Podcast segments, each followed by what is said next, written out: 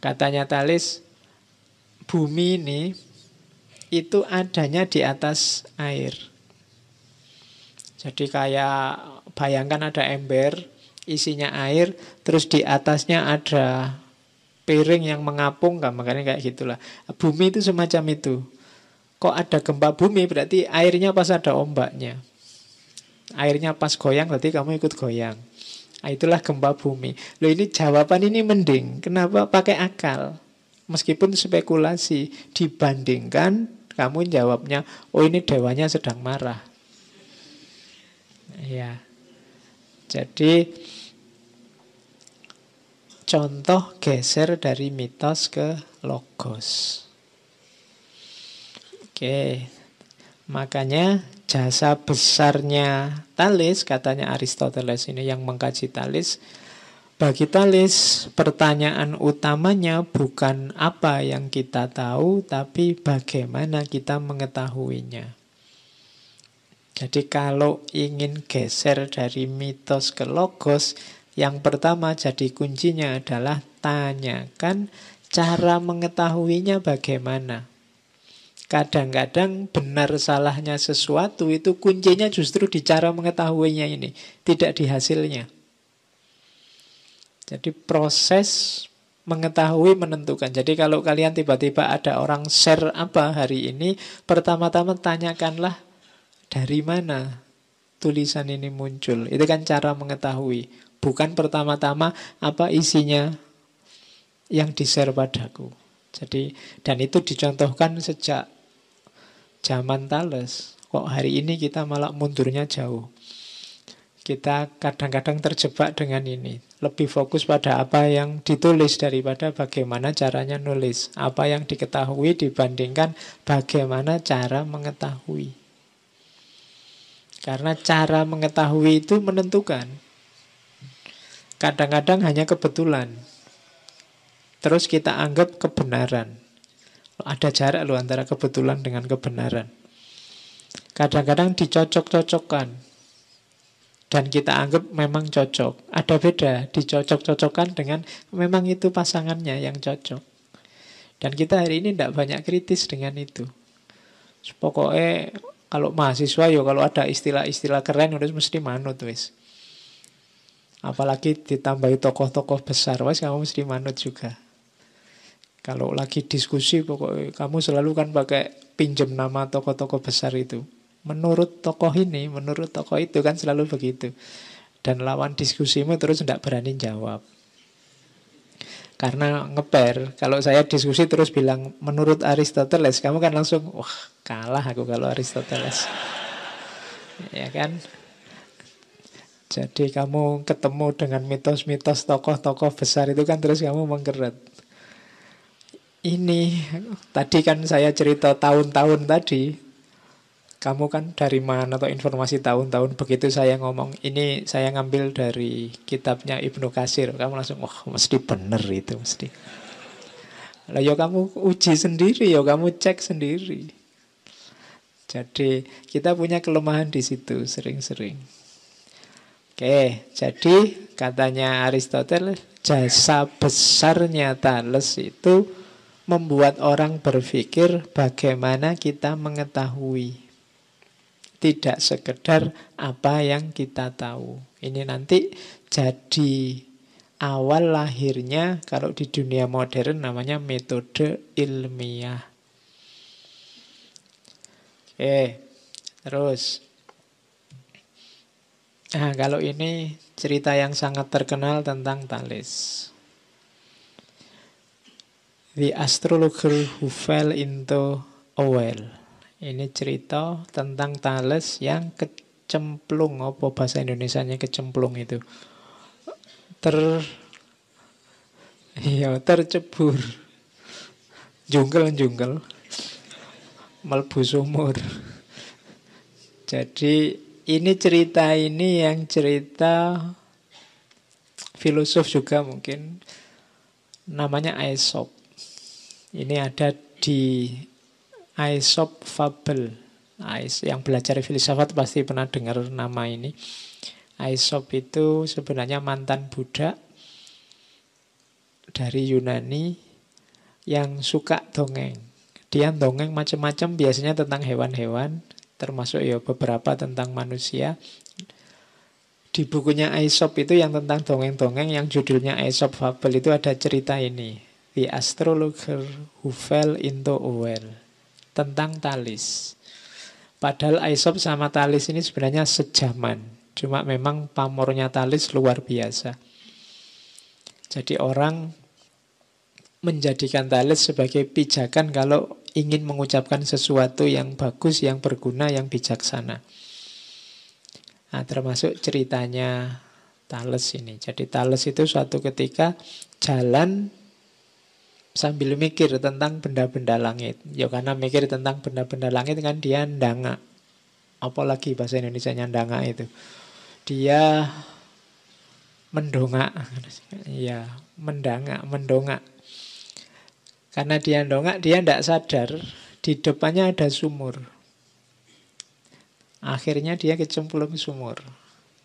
Terus ada perempuan yang melihat dia masuk ke sumur, diketawain. Katanya perempuan itu, "Wahai Thales, bagaimana engkau menguasai pengetahuan tentang langit di atasmu sementara kamu tidak mengerti apa yang ada di bawah kakimu?" Kalimat ini nanti banyak dipakai untuk mengkritik orang yang pikirannya tidak membumi. Jadi mikir ndaki-ndaki, duhur-duhur, tapi dia sendiri nggak menginjak tanah. Habis ngomong tinggi-tinggi, terus akhirnya, "Mbak, aku pinjem duitnya." Ya, walau ujungnya ternyata ke situ toh. Jadi buminya sendiri masih goyang, dia bahas langit. Jadi itu kritik pada orang idealis. Jadi pikiran-pikirannya terlalu merangit, kurang realistis. Bukan berarti ideal-ideal itu salah, cuma ya kamu perhatikan juga pijakanmu. Kalau tidak nanti kamu kecemplung sumur. Kalau tidak nanti kamu terjebak sendiri oleh pikiran-pikiranmu. Tersandra sendiri oleh ideal-idealmu, sementara kamu sendiri jatuh. Jadi itulah The Astrologer Who Fell into a Well. Jadi nanti kalau ada punya teman idealis bisa kamu ceritain ini. Suatu ketika untuk Thales gitu. Nah, kalau dia marah, "Lun, aku ndak nyinggung, cuma cerita." Oke. Kapan-kapan kamu cari buku itu, bisa kamu download gratis dalam bahasa Inggris. Judulnya Aesop Fable. Cerita-cerita, mungkin beberapa beredar di antara kita. Misalnya cerita yang saya ingat itu ada cerita rubah dan buah anggur. Itu kan kalian ngerti. Suatu ketika ada rubah yang mau ngambil buah anggur, tapi dia loncat bolak-balik nggak kena-kena. Akhirnya dia putus asa terus bilang, "Alah, paling anggurnya itu kecut, asem. Nggak usahlah diambil, ngapain." Padahal tadi sudah mati-matian mau ngambil terus nggak jadi. Itu ada di Aesop Fable. Ceritanya pendek-pendek, sederhana. Tapi sebenarnya kalau dipikir ada makna-maknanya yang dalam. Kayak rubah yang ngambil anggur itu kan kayak kalian yang mungkin ngejar-ngejar apa. Atau ngejar-ngejar siapa, nggak dapat-dapat. Terus bilang, "Alah, paling dia juga cantik-cantik, paling hatinya jelek." Ah, yang penting kan hatinya, kan terus kamu mundur. Itu sebenarnya kayak cerita rubah tadi. Mentang-mentang kamu nggak bisa dapat terus menjelek-jelekkan. Mentang-mentang iri terus kamu jelek-jelekkan. Nah, itu cerita rubah dan anggur. Itu ada di Aesop Fable. Oke, jadi ini gambaran popularitas seorang Thales. Dia banyak dipakai, anekdot-anekdotnya banyak tersebar. Termasuk ini, nggak usah dibaca ya, kecil-kecil tulisannya, saya dongengi sebentar saja. Ini cerita bahwa Thales ini memang kabarnya tidak menikah. Sampai meninggal di usia tujuh puluhan. Jadi satu ketika ada temannya Solon. Solon ini filosof juga, pejabat juga zaman itu. Termasuk tujuh orang bijaksana juga. Satu ketika Solon ini main ke rumahnya Thales karena sama-sama filosofnya. Setelah diskusi lama, terus Solon ini tanya pada Thales, Thales, kamu kok nggak menikah? Kok nggak punya anak? Kok nggak kayak saya? Saya nikah, saya punya anak. Terus Thales, ya nanti pertanyaanmu akan terjawab, tapi tidak sekarang. Terus, terus Solon jalan-jalan di kota Miletus. Tiba-tiba ada anak muda dari Athena. Solon ini kan dari Athena. Menemui Solon. Anak muda ini bilang, Solon, saya dari Athena. Saya dapat kabar pas waktu jalan-jalan di sana, ada anak muda yang meninggal. Bapaknya anak muda ini katanya sedang tidak di rumah. Solon kaget, wah kok ada anak muda meninggal, bapaknya tidak di rumah, jangan-jangan anakku. Terus dia tanya, kamu kenal siapa yang meninggal? Saya orang Athena, mungkin aku kenal, coba namanya siapa? Katanya muda itu, saya tidak tahu namanya, tapi katanya bapaknya namanya Solon. Wah langsung hancur hatinya Solon, nangis-nangis, pokoknya dia shock langsung. Begitu dia shock, Thales datang sambil cengenges-cengenges. Ya, Solon sahabatku ngapain kamu kok nangis? Kamu ndak dengar kabar ya? Anakku meninggal tadi dikabari mas-mas tadi yang datang. Terus Thales bilang, tenang aja wong, itu drama. Bahasa hari ini tenang aja itu prank. Ya. Jadi itu cuma prank, anak muda tadi ya aktor, bintang film. Tak suruh acting, cerita bahwa dia barusan dapat anakmu meninggal. Jadi ternyata ada contohnya ya, ini prank zaman Yunani. Oke, nah itu loh jawabanku katanya Thales. Jadi aku ndak siap punya istri, punya anak. Kemudian aku jadi lemah karena istri dan anak. Kemudian aku tidak bisa lepas dari mereka. Jadi bukan karena aku tidak ingin atau tidak sayang. Justru karena aku sangat sayang, aku tidak sanggup sampai punya anak. Makanya kalimat quote terkenal dari Thales itu, I did not become a father because I'm fond of children. Aku tidak mau dan tidak jadi ayah karena aku sangat menyayangi anak-anak. Saking sayangnya sampai aku ndak tega kalau punya anak. Jangan-jangan aku menyakitinya, gampang-gampangan ngono. Jangan-jangan karena aku dia nanti susah. Nanti dalam ceritanya Thales ini memang ndak nikah, ndak punya anak, tapi dia ngangkat anak ponakannya. Jadi itu salah satu argumennya Thales. Yo, argumennya boleh kalian setuju apa tidak setuju, tapi yang jelas apapun yang dia lakukan dia punya argumennya. Tidak asal. Jadi ndak ndak punya anak karena sangat sayang sama anak-anak. Gitu. Oke. Ya sama kalau kamu misalnya jomblo ndak punya-punya pasangan kan kamu bisa saya itu karena sangat penyayang kan gitu.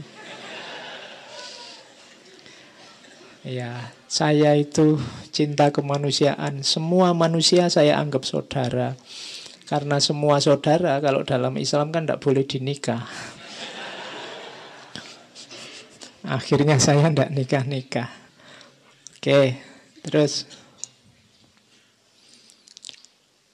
Ah, ini satu ketika ada yang menguji Thales. Jadi Thales ini, Thales, kamu anaknya orang kaya, tapi terus seneng filsafat. Hidupmu kok jadi kayak gitu ya? Kok ndak kaya-kaya amat sekarang? Lama-lama hartamu habis. Gunanya apa kamu belajar filsafat? Kok hidupmu tambah susah? Akhirnya Thales, oke okay ya, saya buktikan manfaatnya berpikir, manfaatnya menganalisis. Akhirnya Thales praktek. Coba dia kemudian membaca musim, menganalisis situasi perdagangan, menganalisis situasi pertanian. Kemudian dia memprediksi bahwa beberapa bulan ke depan musim akan mendukung terjadinya panen zaitun yang luar biasa. Nah, setelah memprediksi begitu, terus Thales pesan alat untuk mengolah zaitun jadi minyak. Alat pengolah itu dia pesan sebanyak mungkin, karena pesan banyak dia dapat harga murah. Dia tunggu sampai panen. Begitu panen besar, luar biasa, beneran terjadi panen.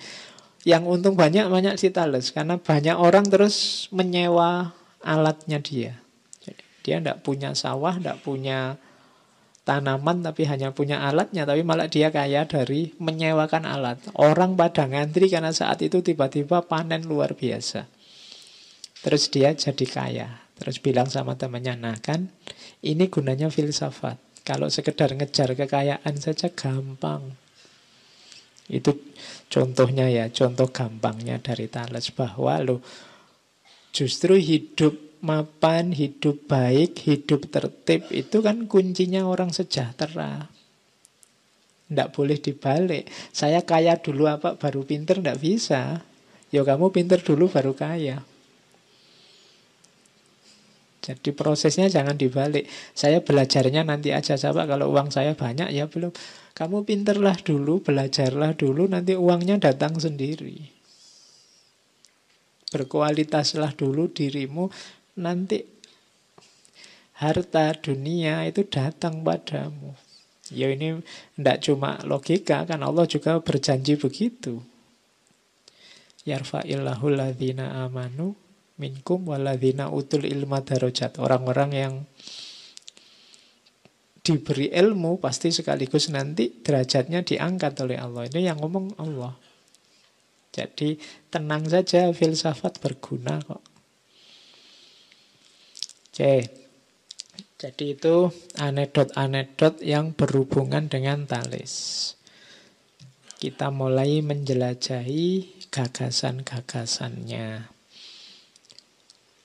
Thales ini punya karakter yang persis hari ini yang kita sebut seorang ilmuwan. Jadi yang pertama apa? Rasional. Jadi apa-apa dijawab dan digali menggunakan akal budinya. Jadi akalnya dipakai. Yang pertama ini, harus mau dituntun oleh akalnya. Saya tidak harus menjelaskan keutamanya akal, sudah bolak-balik saya jelaskan. Yang kedua, curious, ingin tahu. Ini mentalitas ilmuwan. Kalau kalian ingin jadi ilmuwan, harus banyak tanya, banyak ingin tahu. Jangan menganggap apapun yang terjadi di sekelilingmu itu ya normal-normal saja, biasa-biasa saja. Enggak, semua hal bisa kamu tanyakan dan kamu pertanyakan. Mengapa begini, mengapa begitu, apa yang dimaksud ini, apa yang dimaksud itu, pas apa enggak sih begitu, pantas apa enggak sih, cocok apa enggak sih. Itu namanya ingin tahu. Penting apa enggak sih ngaji filsafat kayak gini? Mengapa kok orang-orang mau saja ngaji? Dan seterusnya, itu namanya ingin tahu. Harusnya manusia itu sejak kecil, begitu akalnya jalan, diliputi ingin tahu. Tapi mungkin pengkondisian-pengkondisian sosial membuat dia sudah menyerah ingin tahu. Jadi cirinya Thales yang kedua itu ingin tahu. Ingin tahu itu mempertanyakan apa saja dipertanyakan. Mengapa masjid ini kok pakai baling-baling kipas angin, kok tidak pakai A C? Apa masih butuh itu, wong yo jendelanya besar-besar? Tanyakan. Ini ada karpet baru, kok takmirnya ngasih minumnya gelas-gelasan gitu, apa tidak takut nanti gelasnya? Kan tanya. Tapi bagimu kan kamu nggak pernah mikir sampai ke situ, ala biasa saja. Semuanya kamu anggap biasa. ngaji ini kan juga banyak pertanyaan macam-macam.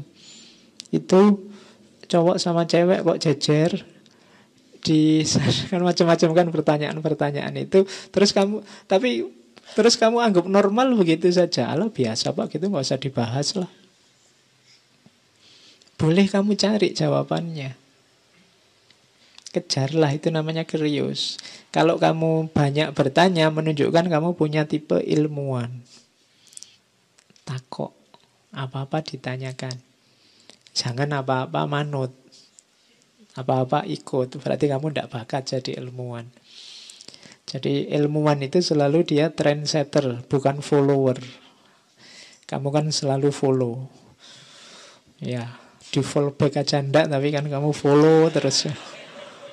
Oke. Terus yang ketiga tentatif.